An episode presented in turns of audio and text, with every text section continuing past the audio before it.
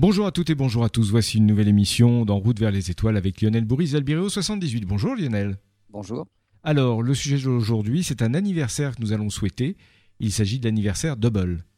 les 25 ans, donc 25e anniversaire du télescope spatial Hubble, qui a été lancé en avril 1990, même avec 7 ans de retard. Euh, ça fait maintenant 25 ans de découverte et en fait il a, il a complètement transformé ce qu'on connaissait, euh, ce qu'on savait de l'astronomie avant. Et surtout, pendant 25 ans, il nous a dévoilé des choses qu'on n'imaginait même pas. notamment, par exemple, bah, être capable d'étudier les atmosphères des exoplanètes, puisque la première exoplanète a été découverte en 95, donc cinq ans plus tard que son lancement. Donc au moment où on l'a mis en orbite, on ne pensait même pas qu'on pourrait voir des exoplanètes. Et maintenant, on a tout un tas de, thèmes, de choses, de projets qui sont basés justement sur l'étude de ces fameuses exoplanètes. Et donc, euh, il est même maintenant difficile en fait de d'essayer de se rappeler ce que ce que ce qu'était l'astronomie avant même le lancement de Hubble. Ouais, c'était une sacrée révolution. On en parle dans quelques instants. Voilà, vous êtes dans l'émission En route vers les étoiles et Lionel, vous allez nous parler aujourd'hui de Bol. on fête un anniversaire, c'est 25 ans, tout jeune, bien sûr, déjà plein de, plein de découvertes et puis il est plein de promesses aussi. Et plein d'autres à venir encore, probablement. Bien sûr. Alors en fait, Hubble, il faut remonter euh, à une proposition qui, a été, qui avait été faite euh, par Lyman Spitzer en 1946. Euh, d'envoyer, le projet c'était d'envoyer un télescope en orbite. Et beaucoup à l'époque ne croyaient absolument pas à, l'apport d'un tel télescope en orbite. On pensait que ça ne servirait strictement à rien. Euh, il était prévu qu'il soit plus gros que ce qu'il n'est. Hein. Son diamètre a été ramené à 2,40 m. Il a juste été dimensionné pour pouvoir être envoyé par une navette spatiale, parce que ces fameuses navettes, il fallait bien les utiliser.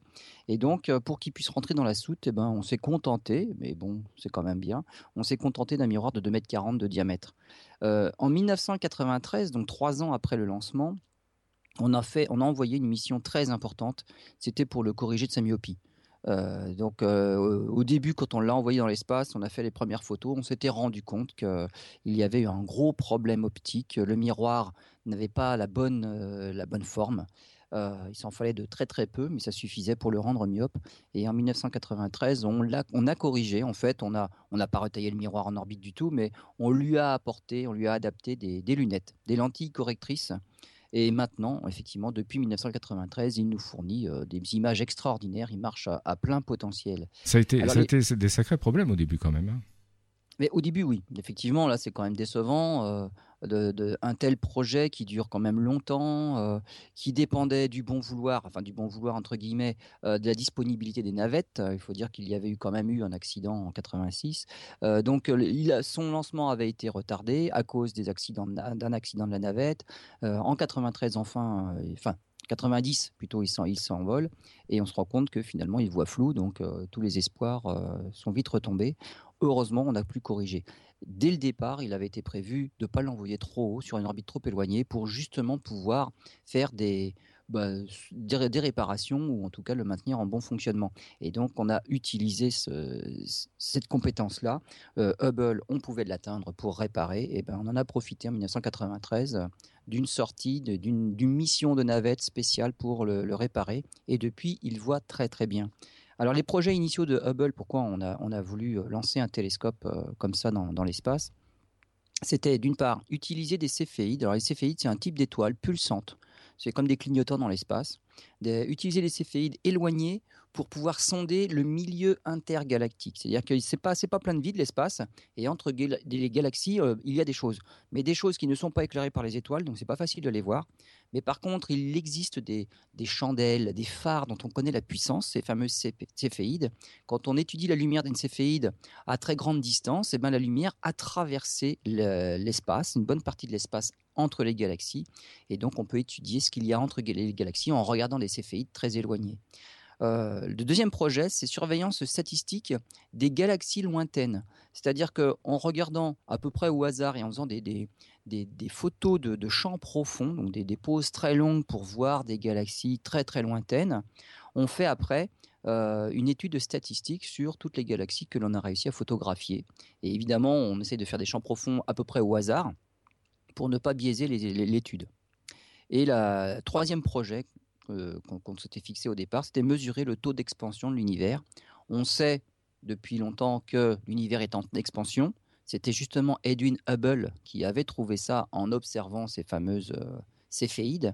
donc le télescope porte son nom et donc une de ses tâches c'était de mesurer plus précisément, on en parlera tout à l'heure, cette vitesse d'expansion de l'univers. Alors Hubble il peut voir des galaxies très éloignées, il peut aussi regarder des choses beaucoup plus proches de nous, notamment la surveillance du système solaire.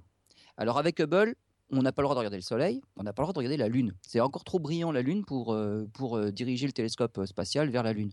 Donc on ne fait pas de photos de la Lune, sinon ça risque d'endommager les récepteurs, les détecteurs, mais on peut regarder les planètes. Alors, ce qu'on connaissait avant, on avait des, photos plus ou moins détaillées avec, avec ce qu'on voyait avec les télescopes de professionnels, de bons amateurs finalement, en faisant des dessins donc, on parlait dans une émission précédente de Clyde Tombaugh, qui était un astronome amateur euh, qui faisait des dessins, qui s'est fait connaître grâce à ses dessins. Des astronomes amateurs, mais vraiment aguerris à la technique du dessin, euh, font des choses mais impressionnantes, même avec des, télescopes modestes finalement. On peut entraîner l'œil et l'œil voit vraiment des, très fins détails euh, dans des trous de turbulence atmosphérique.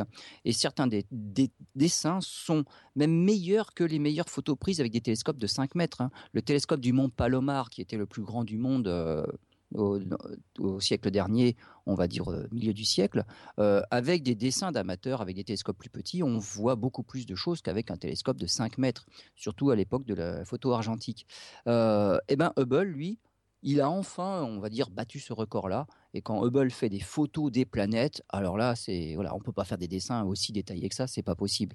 Donc Hubble, réellement, il voit mieux que nous. Alors pourquoi? Bah, simplement parce qu'il est au-dessus de l'atmosphère. Et au-dessus de l'atmosphère, il n'a pas des images qui sont brouillées par la turbulence atmosphérique. Simplement, c'est pour ça. Donc, c'est un des avantages d'un télescope en orbite, c'est on n'a pas besoin de corriger la turbulence atmosphérique, on n'a pas d'atmosphère pour nous gêner. Alors qu'est-ce qu'il a vu par exemple? Euh, Il voit des détails à la surface de Mars, on voit, les, on voit les volcans à la surface de Mars par exemple, on voit le mont Olympe, Olympus Mons, on le voit. Euh, on voit des gigantesques tempêtes de sable à la surface de Mars.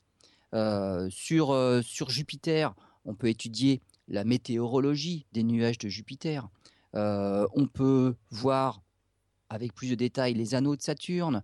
On voit actuellement, on est capable de suivre des tempêtes dans l'atmosphère d'Uranus avec le télescope Hubble, qu'on n'avait même pas vu, même avec la Voyager 1, Voyager 2, quand elle est passée à côté, il n'y avait rien. Et on pense maintenant qu'en fait, les sondes Voyager sont passées à côté d'Uranus à un moment où il n'y avait rien à voir. Donc, pas de chance. C'était très calme. Il y avait comme une espèce de brume qui masquait tout ce qui était possible de voir dans l'atmosphère d'Uranus et il y avait strictement rien à voir. Et depuis quelques années maintenant, apparemment, on est dans la saison des tempêtes sur Uranus et Hubble peut suivre les tempêtes en direct sur Uranus et même sur Neptune. Une chose que Hubble a pu voir euh, très tôt en fait dans, sa carrière, c'est la fameuse comète qu'on appelle SL9, Shoemaker-Levy 9. c'est une comète qui, qui est passée en, juillet 92, elle est passée à 40 000 km de Jupiter seulement. Et à cause de ça, elle a éclaté en morceaux parce que Jupiter l'a complètement disloquée. Et elle a éclaté en 23 morceaux. Alors on les a nommés A jusqu'à W. Donc le morceau A, B, C, D jusqu'à W, comme ça c'est original. Et en fait, en, en, étudiant la trajectoire de cette comète, donc qui est passée très près de Jupiter, elle a été disloquée, mais sa trajectoire a été modifiée. Et donc, du coup, à son passage suivant, elle devait percuter Jupiter. En tout cas, percuter, il n'y avait pas de percussion euh, solide, puisque Jupiter, c'est une planète essentiellement gazeuse, mais elle devait entrer en contact avec l'atmosphère de Jupiter. Et c'est ce qu'on a vu à partir du 16 euh, juillet 1994. Le fragment A a pénétré dans l'atmosphère de Jupiter. C'était le premier, à la vitesse de 60 km par seconde, et on a enregistré un pic de température de 24 000 degrés. Le 18 juillet, le fragment G a fait une tache sombre de 12 000 km de large dans l'atmosphère de Jupiter. On a calculé que c'était une explosion équivalente à 6 tératonnes de TNT. Ah, des tératonnes, c'est 600 fois l'arsenal nucléaire mondial. Et ça a duré jusqu'au 22 juillet date à laquelle le dernier fragment, le fragment euh, W, est tombé aussi sur Jupiter. Donc en juillet 94, avec nos instruments d'amateurs, on a pu observer ces taches sombres qui apparaissaient régulièrement dans l'atmosphère de Jupiter. Hubble a pu en prendre des photos détaillées. Alors Hubble a aussi été fait pour être capable d'étudier euh, l'espace dans différentes longueurs d'onde. On en a profité, depuis l'ultraviolet jusqu'à l'infrarouge, Alors pourquoi l'ultraviolet? Parce que depuis le sol, on ne peut pas le faire. Donc j'ai parlé tout à l'heure de la capacité à bah, pouvoir s'affranchir des turbulences atmosphériques quand on est au-delà de l'atmosphère, ça c'est facile. Bien sûr. Mais surtout, on s'ouvre des fenêtres de, rayonnement euh, qui sont normalement absorbées par l'atmosphère. Les rayons ultraviolets sont absorbés par la couche d'ozone, ça nous protège des rayons nocifs du soleil. Mais un astronome qui voudrait faire de l'astronomie ultraviolet, eh ben, c'est pas la peine qu'il reste sur Terre, il verrait rien, lui, son, son univers resterait noir. Donc il vaut mieux, pour étudier l'ultraviolet, envoyer des choses en dehors de l'atmosphère, comme ça, c'est pas bloqué. Et avec Hubble en ultraviolet, on a pu observer, par exemple, des aurores polaires sur Jupiter. Donc au pôle de Jupiter, il se passe la même chose que sur les pôles de, la Terre. il y a des aurores polaires. Mmh. Et donc, on sait maintenant que les aurores polaires de, Jupiter sont en, pour une bonne partie dues à cause du satellite Io, qui est toujours en activité et en éruption volcanique permanente, il envoie des particules dans le champ magnétique de Jupiter qui se retrouvent au pôle et qui créent ces fameuses aurores polaires au niveau des pôles de Jupiter. Hubble en a même vu aussi sur Saturne. Euh, Hubble a découvert deux nouvelles lunes d'Uranus, une pour Neptune, quatre pour Pluton, on en a parlé dans une émission précédente, euh, et il a observé aussi les objets de la ceinture de Kuiper pas trop trop éloignés, qui seront justement les prochaines cibles pour notre sonde New Horizons qui maintenant se dirige vers d'autres objets de la ceinture de Kuiper. Alors aujourd'hui, on a de nouvelles technologies qui nous permettent quand même euh, d'avoir d'être capable de faire des images détaillées depuis le sol.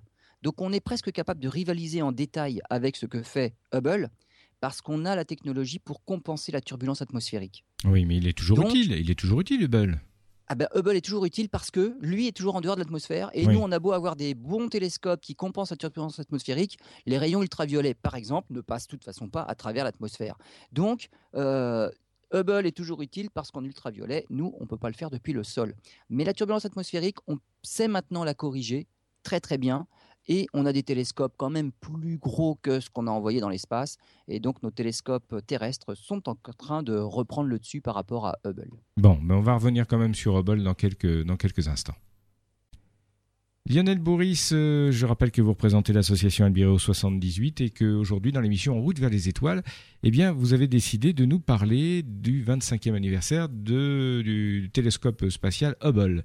Alors vous, nous parliez il y a quelques instants des, progrès qui ont été faits au niveau des logiciels sur Terre pour euh, euh, observer l'espace. On peut corriger les turbulences atmosphériques, mais Hubble n'en demeure pas moins un outil très précieux et qui a encore un bel avenir devant lui. Absolument, parce que Hubble, lui, n'a pas besoin de ces technologies-là. Donc les images sont parfaites dès le départ, parce que sur Terre, c'est après coup que les images deviennent bonnes. Donc il y a quand même du travail, et c'est pas une correction à 100% de toute façon. Euh, Hubble, lui, n'en a pas besoin, et Hubble voit dans toutes les longueurs d'onde, depuis l'ultraviolet jusqu'à l'infrarouge. Alors, par exemple, en infrarouge, euh, Hubble est capable de d'observer en détail ce qu'on appelle des nurseries stellaires. Alors les nurseries stellaires, en fait, ce sont des nuages interstellaires, des nuages de gaz et de poussière, euh, qui pour certains se contractent et en se contractant, ils donnent naissance à des étoiles. Alors par exemple, une pouponnière, ce qu'on observe, des pouponnières d'étoiles. C'est ce qu'on observe euh, dans la constellation d'Orion. Il y a une nébuleuse, la célèbre nébuleuse d'Orion qu'on appelle M42, comme Messier 42. Donc c'est le numéro 42 dans le catalogue des objets de Charles Messier. Et M42, on la voit en hiver. Hubble, lui, euh, il a réussi à voir euh, à l'intérieur de, M42 des disques protoplanétaires. C'est-à-dire que c'est vraiment de, la matière qui s'est contractée. Il y a une étoile qui est en train de s'allumer, donc la, majeure partie de la matière de ce nuage en contraction forme l'étoile centrale. Et tout autour, il reste, on va dire, des poussières qui se répartissent sous forme de disques. Et Hubble, lui, il arrive à les voir grâce à, leurs émissions en infrarouge. Dans le domaine visible, les poussières, ça obscurcit la lumière, ça fait juste un nuage noir, ça fait quelque chose de sombre et on ne voit absolument pas de rayonnement qui en sort. Par contre, les poussières sont allumées par l'étoile qui est en train de se former au centre et ces poussières rayonnent dans l'infrarouge. Et Hubble, lui, voit aussi en infrarouge et donc il arrive à voir ces disques de poussière avec l'étoile centrale en formation. Et il peut voir justement bah, bah, des, notamment des lacunes des lacunes dans ces disques de poussière, ce qui veut dire qu'il y a des endroits dans le disque de poussière où il n'y a plus de poussière. C'est justement parce qu'une planète est en train de se former qu'elle a déjà fait un peu le ménage sur son orbite et du coup il y a des lacunes dans les disques parce que les, tous ces grains de poussière se sont déjà agglomérés entre eux pour former eh ben, une future planète. Donc Hubble est capable de voir ça. Hubble, il a vu aussi quelque chose. De, parenthèse, excusez-moi, euh, pour nos auditeurs, mais le fait d'aller voir, certains peuvent se poser la question pourquoi on va aller voir ça? Bah, Tout simplement parce que ça nous permet de comprendre comment la Terre et notre système solaire s'est formé et pourquoi nous sommes là. Ben voilà, la physique, c'est pas, pas magique, c'est euh, il y a des lois de la physique et tout notre univers fonctionne avec les mêmes lois. Et on avait besoin de, le vérifier. Ben voilà, ce que l'on voit en, formation euh, à côté de chez nous dans la fameuse nébuleuse d'Orion, c'est ce que faisait, c'est ce qui s'est passé au, dans le système solaire il y a 5 milliards d'années. Voilà. Donc on voit des choses à différents moments de leur vie. C'est finalement notre système solaire à différents stades de son évolution. Donc on, imagine après que c'est comme ça que ça s'est passé chez nous. Si je puis me permettre de, de conclure sur cette, enfin de refermer cette parenthèse, c'est euh, d'un point de vue théorique, ça permet de vérifier théoriquement que les lois physiques sont partout identiques dans l'univers. En, tout cas dans le nôtre. En plus, la physique est universelle, absolument. Donc ce que l'on voit qui se passe quelque part, c'est comme ça que ça se passe partout. Alors après, il y a différents paramètres. Si l'étoile est très très massive, les choses ne vont pas se dérouler tout à fait de la même façon, mais c'est juste un réglage des paramètres. Et en fonction de ces différents paramètres, parce que toutes les étoiles n'ont pas la même masse, on arrive à à savoir et à prédire comment évoluera ce système plutôt qu'un autre qui n'aurait pas la même masse. Et ça, c'est grâce à Hubble. Voilà, absolument. Et c'est une chose que, Hubble a pu, a pu nous révéler, et c'est quelque chose qu'on a, qu'on a du mal à voir euh, depuis le sol aussi, c'est la fameuse sphère des fixes. Alors la sphère des fixes, c'était justement cette sphère d'étoiles, de choses beaucoup trop éloignées pour qu'on ait l'impression que ça évolue. Et les seules choses qui bougeaient parmi la sphère des fixes, c'était les planètes, ces fameux astres errants.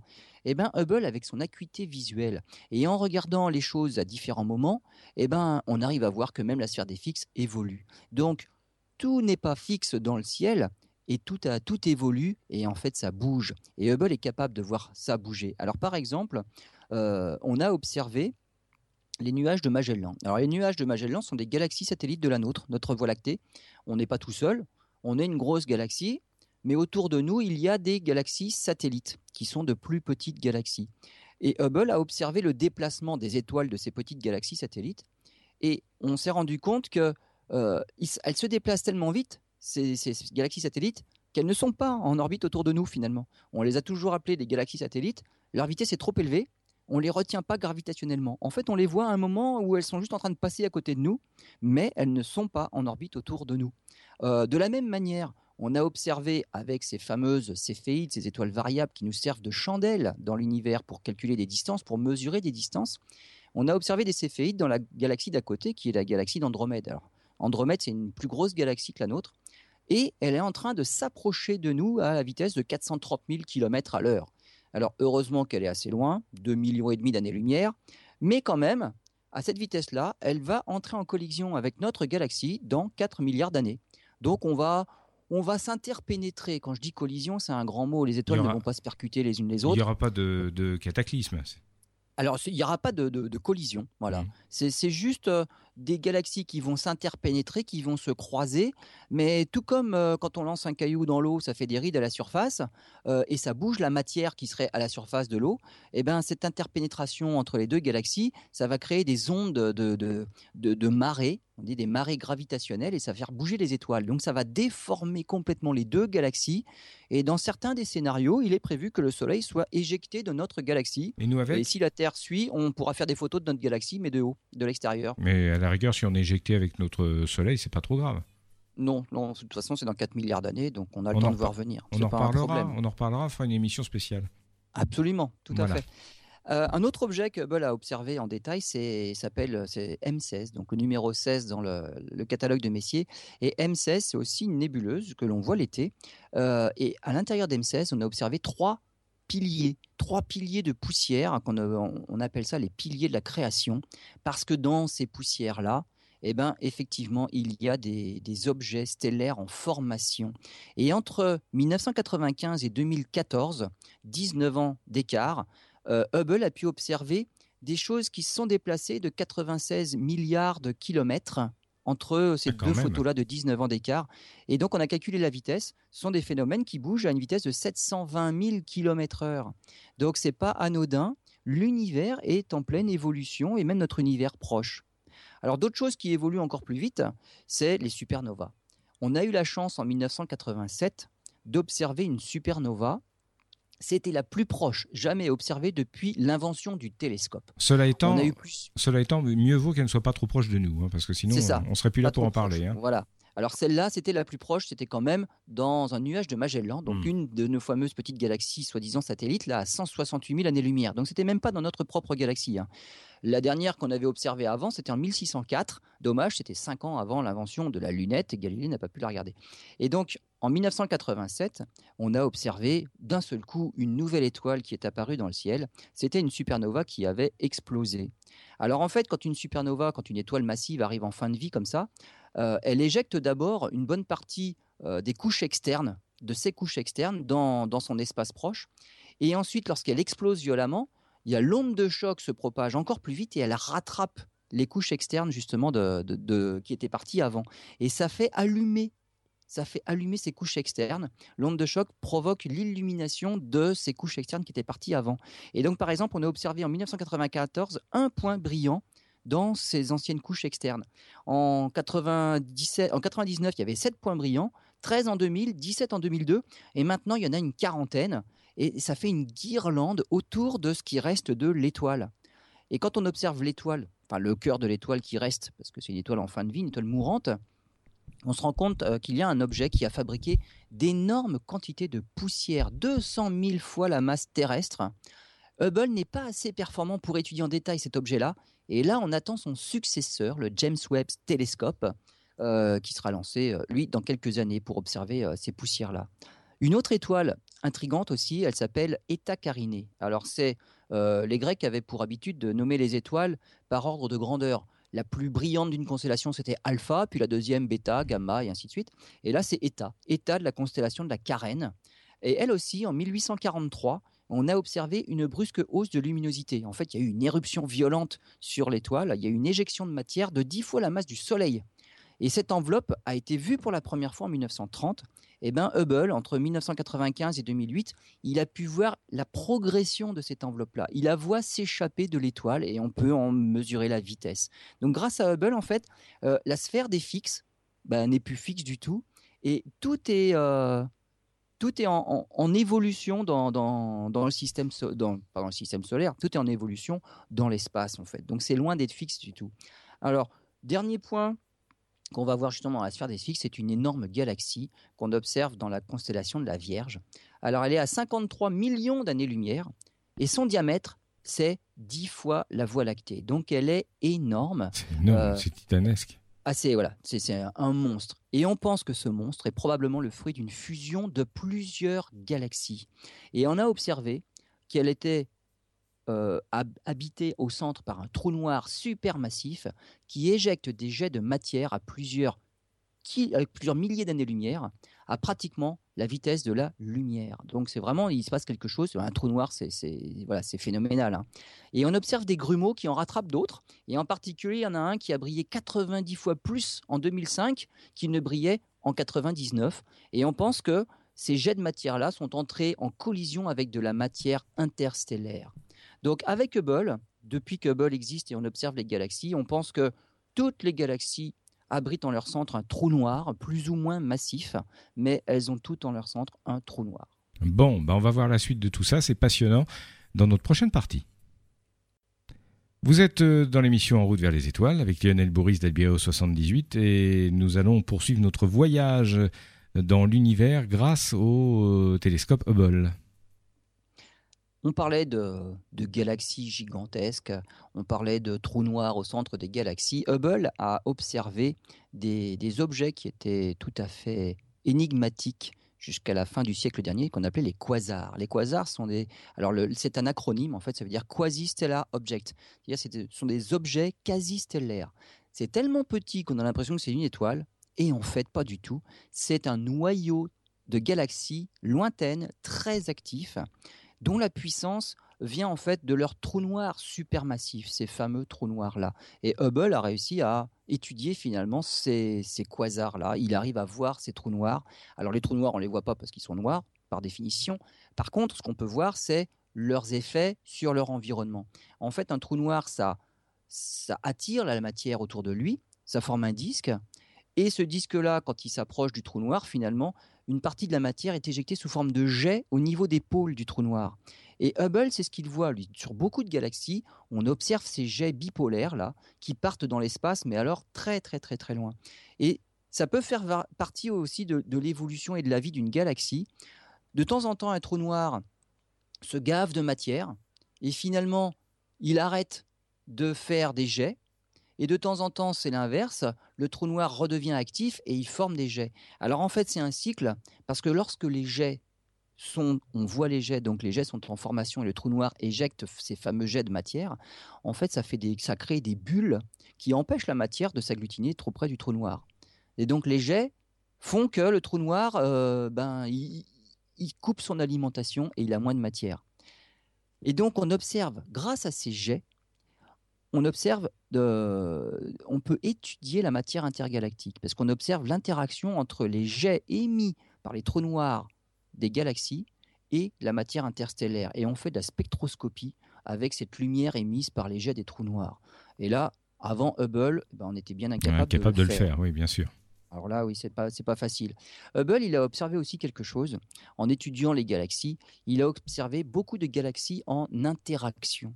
Alors, par exemple, une très très très belle galaxie en interaction dans la constellation du sculpteur. Elle est à 500 millions d'années-lumière, donc à chaque fois, c'est toujours pas la porte d'à côté. Et cette galaxie porte le, nom de la galaxie de la roue de charrette. Pour une simple raison, c'est qu'elle ressemble à une roue de charrette. Voilà. En fait, ce qui s'est passé, c'est deux galaxies qui se sont percutées, mais comme on l'a dit tout à l'heure, c'est juste elles se sont interpénétrées sans jamais y avoir eu de collision. au, plus on va dire au plus fort de la collision, si les deux cœurs des deux galaxies se, croisent, c'est là qu'il y a le plus de matière et que les étoiles sont les plus nombreuses. Euh, la probabilité que deux étoiles se rencontrent, c'est la même chose que trois balles de golf éparpillées sur le territoire des États-Unis. Voilà, c'est ça au maximum. C'est-à-dire que deux étoiles ne se rencontrent jamais ça, c'est les parties les plus denses. Mais d'un hein. point de vue du, point de vue de la probabilité, c'est possible, mais c'est peu probable. Voilà, c'est pas impossible, mais c'est très hautement peu probable. Et donc ça, c'est le maximum de, de, la collision. Hein. Et donc il y a deux galaxies là, il y a 200 millions d'années, qui se sont rentrées dedans. Et il y en a une qui est passée pile dans le noyau de l'autre. Et comme les rides à la surface de l'eau, quand on lance un caillou dans l'eau, ça a fait des ondes qui se sont propagées de manière circulaire depuis le milieu de, la galaxie. Et en fait, ça a agglutiné la matière, ça a fait écarter la matière du centre de la galaxie vers la périphérie. Et lorsque la matière se condense, ça fait allumer des étoiles. Et maintenant, ce qu'on voit, c'est le cœur de la galaxie et autour une espèce de jante. En fait, toutes les étoiles se sont allumées, sont en train de se former, et on a une jante bleutée d'étoiles nouvelles et bleues, et c'est pour ça qu'on appelle ça la roue de la charrette, parce qu'il y a vraiment le moyeu, et il y a la jante autour, et on voit même des rayons, là c'était les anciens bras spiraux de la galaxie, donc on voit des choses tout à fait fantastiques, et on l'explique grâce justement à, des théories qu'on a développées depuis, parce qu'on ne s'expliquait pas la, la, forme de ces galaxies-là. À l'époque où Edwin Hubble regardait les galaxies avec les télescopes, il avait vu qu'il y avait des galaxies spirales, des galaxies elliptiques où il n'y avait pas de forme particulière si ce n'est celle d'un ballon de rugby, et puis, et puis, des galaxies irrégulières. Mais dans les galaxies irrégulières, maintenant, on observe énormément de galaxies en interaction, finalement. C'est quelque chose de tout à fait euh, banal et qui arrive très souvent dans l'univers.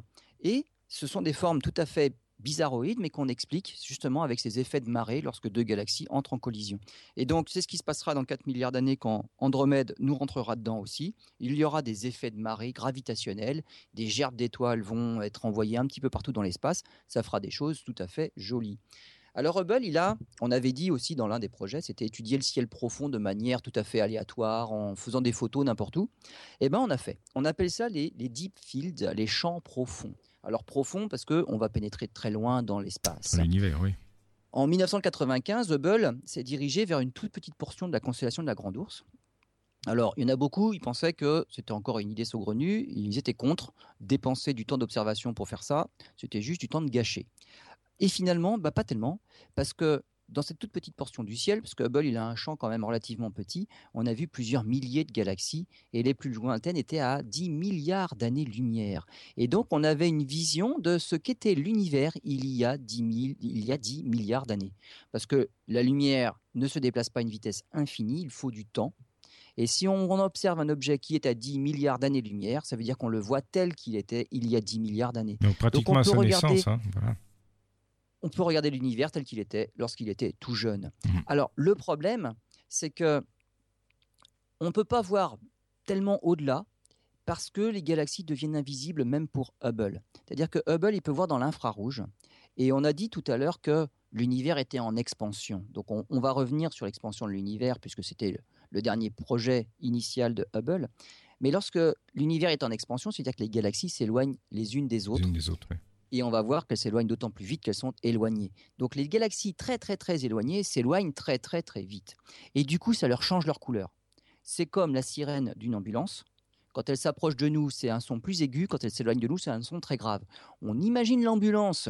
Si elle pouvait aller très très très très vite, eh ben le son serait tellement grave en s'éloignant de nous, c'est que ça passerait dans les infrasons. Et du coup, on n'entendrait même plus la sirène non plus. Vous savez en que... gros, c'est à, chaque un fois, peu ce qui se passe. À chaque fois que je vois une ambulance, je pense à votre, à votre image. Hein. C'est l'effet Doppler. C'est l'effet Doppler, voilà. voilà.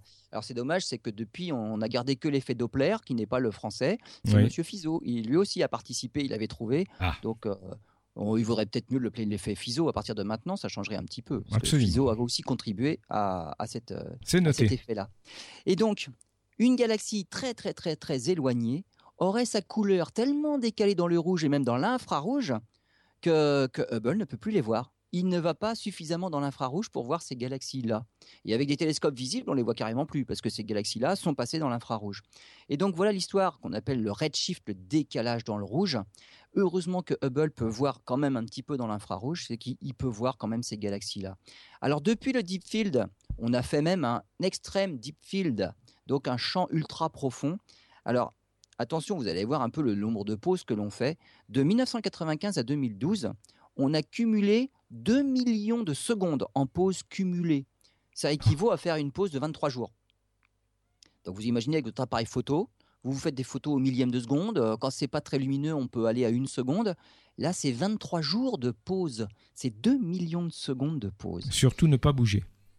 Voilà, surtout ne pas bouger. Et c'est aussi un peu ça le problème de Hubble, c'est qu'il a des gyroscopes euh, pour pouvoir le diriger, le pointer et qu'il ne bouge pas. Et la fin de Hubble, ce sera lorsqu'il n'y aura plus de gyroscope. Et là, on n'est plus qu'à un près, on n'a plus le droit à l'erreur. Parce qu'il y en a quelques-uns qui sont tombés en panne. On avait certains du matériel qui était redondant, mais là, on n'a on a plus droit à l'erreur. Il faut plus qu'il y en ait un seul qui tombe en panne, sinon Hubble est devenu inutilisable. Et donc, dans une zone 200 fois plus petite que la pleine Lune, on a pu voir 5000 galaxies, dont certaines qui étaient éloignées à plus de 13 milliards d'années-lumière. Alors, quand on fait une étude statistique sur ces galaxies-là, on observe la forme des galaxies pour voir si c'est des galaxies en interaction, mais le nombre aussi, parce qu'on sait dire si telle galaxie est à 13 milliards d'années-lumière, on sait dire si telle galaxie n'est qu'à 5 milliards d'années-lumière, ça veut dire qu'on est capable de faire des, tranches de vie dans l'univers, et en étudiant ce genre de photos-là, on a été capable de dire que, par exemple, il y a 11 milliards d'années, il y a eu un pic de formation d'étoiles dans l'univers. C'est-à-dire qu'au début, les étoiles se formaient à un certain rythme, et d'un seul coup, ça s'est accéléré il y a 11 milliards d'années, où là, les étoiles se formaient à un rythme beaucoup plus élevé, et même plus élevé que maintenant. Depuis, ça ne fait que décroître. Et il y a 11 milliards d'années, le rythme était 30 fois plus élevé que maintenant.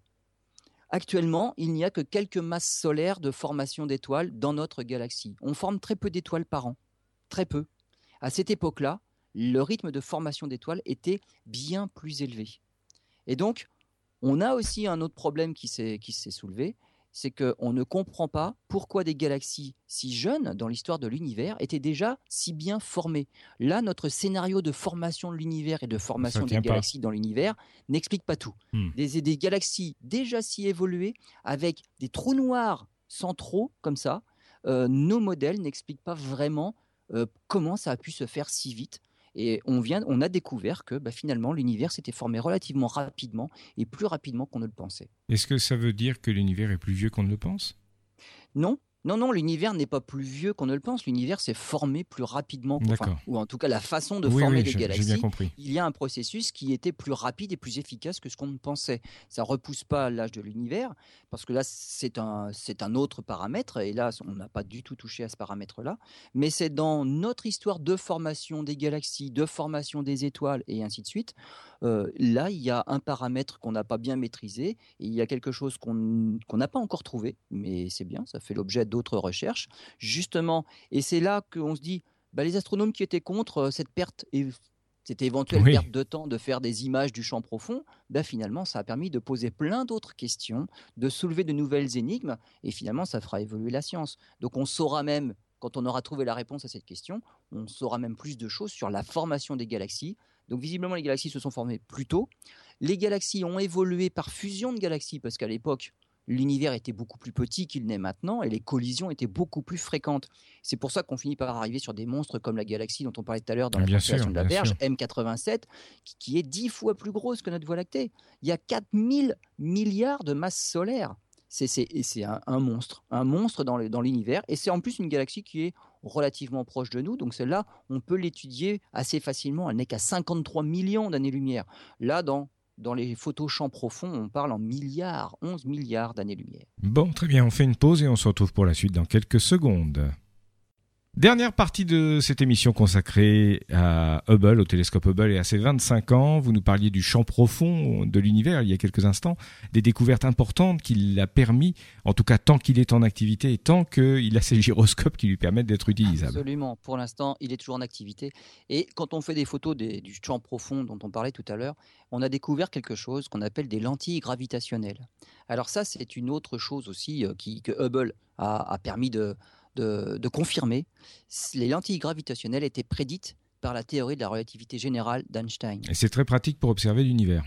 Entre autres, entre autres. Mais d'abord, c'est une confirmation que la théorie de la relativité générale fonctionne et mmh. que c'est, on va dire, pour l'instant, la bonne théorie.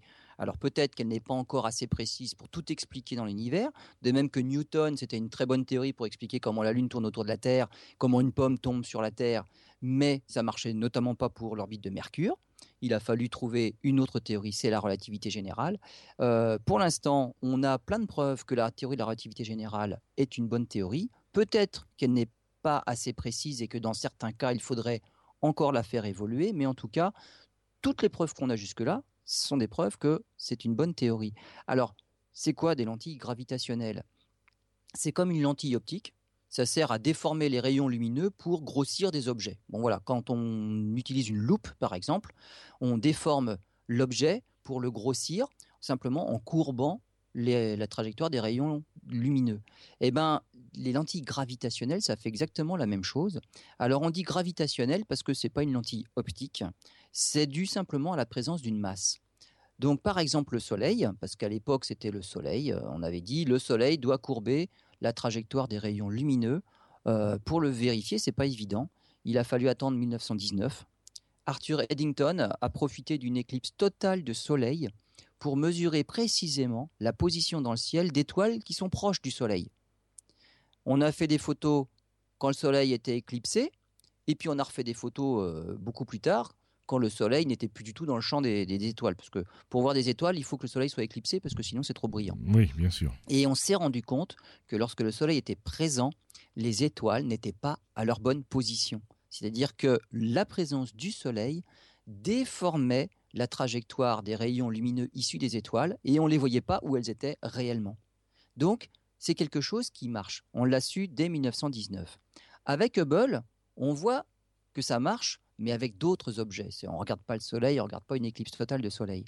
Mais puisqu'on va très très très loin dans l'espace, on se rend compte qu'il y a des objets, on va dire en avant-plan, qui seraient qu'à 5 milliards d'années-lumière, qui vont déformer des objets qui sont bien plus loin à l'arrière. Et donc ça fait ce qu'on appelle des mirages gravitationnels, des galaxies qui sont complètement déformées.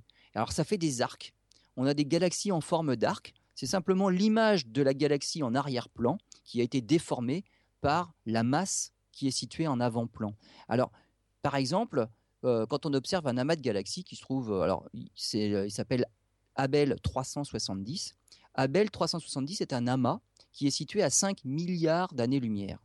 Et eh bien cet amas-là, qui sert justement de lentille, nous permet de voir des galaxies qui sont situées, elles, à 13 milliards d'années-lumière, donc bien plus loin derrière. Alors, on n'a pas de chance, ça nous déforme l'image, bon, mais ça fait deux choses. Ça amplifie les rayons lumineux et ça nous permet de voir des objets qu'on ne verrait pas si cet amas-là n'était pas là, s'il n'y avait pas la lentille, parce que c'est trop loin. Et donc, non seulement ça nous permet de valider et de confirmer la, euh, relativité générale, c'est un effet qui avait été prédit. Donc les lentilles gravitationnelles, ça existe, mais on peut même s'en servir pour étudier des objets qui sont drôlement loin dans l'univers et qu'on ne verrait probablement même pas s'il n'y avait pas cette fameuse lentille gravitationnelle.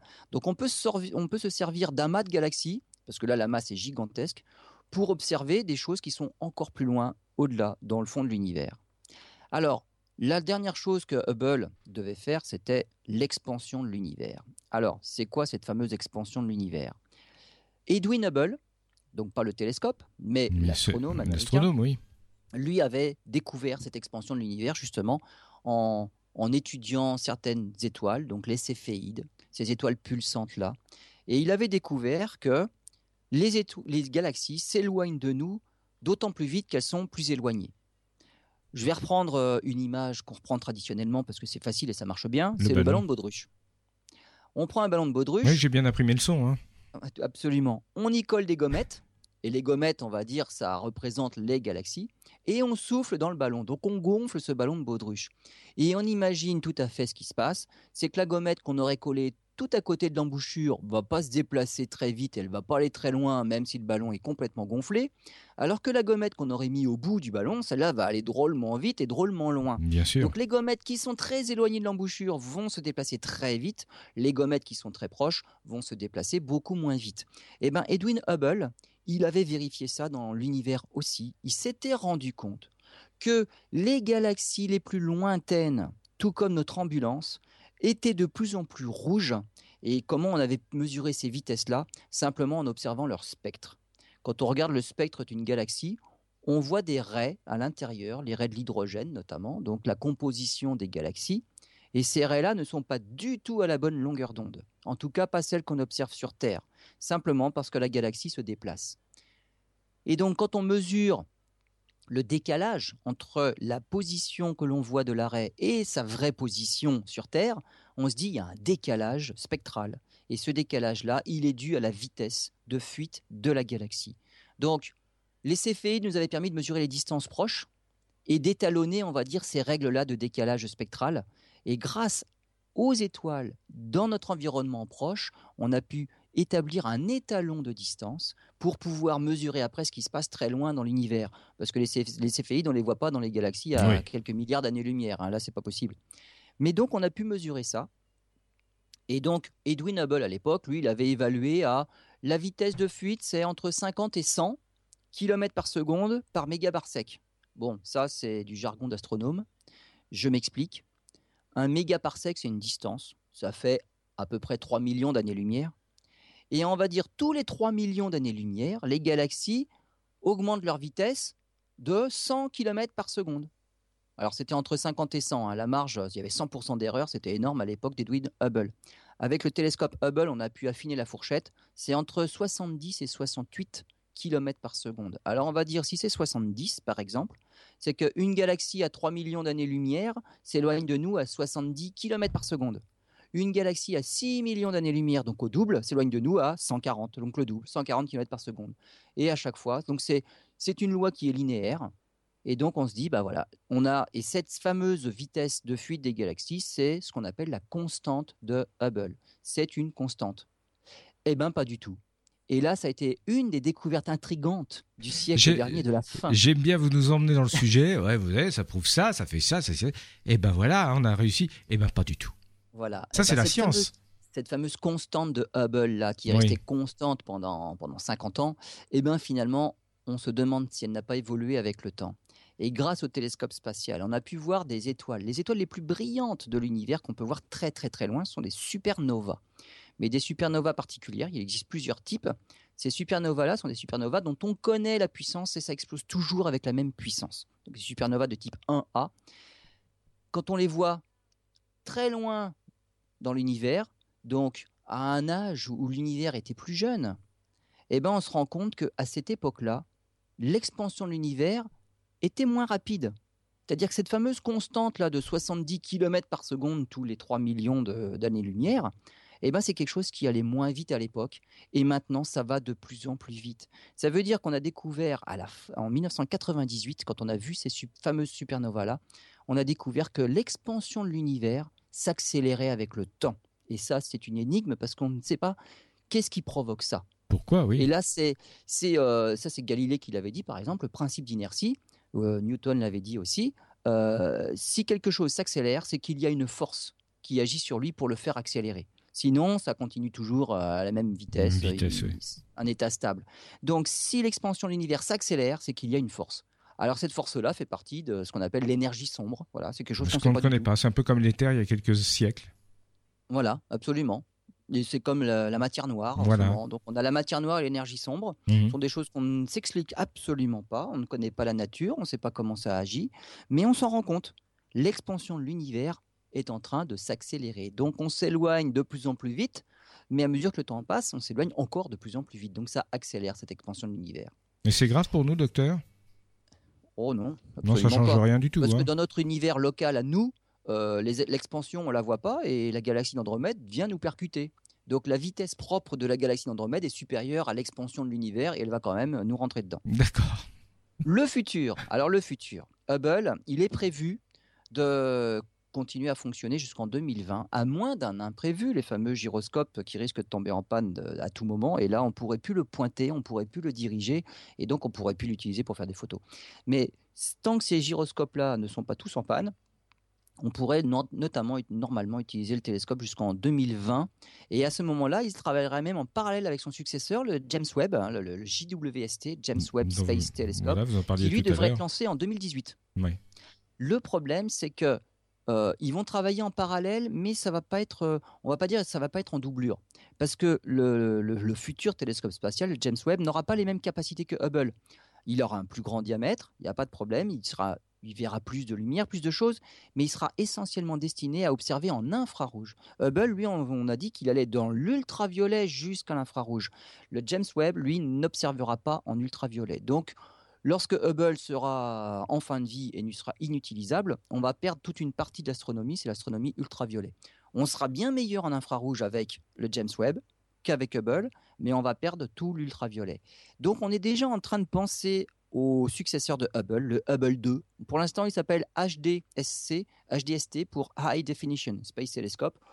Hmm, on peut penser qu'il aura un nom euh, un peu plus glamour euh, bientôt, donc il sera rebaptisé.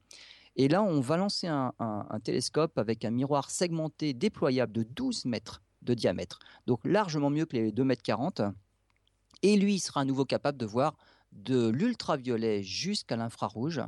Et le lancement est prévu dans les années 2030 pour le remplaçant de Hubble.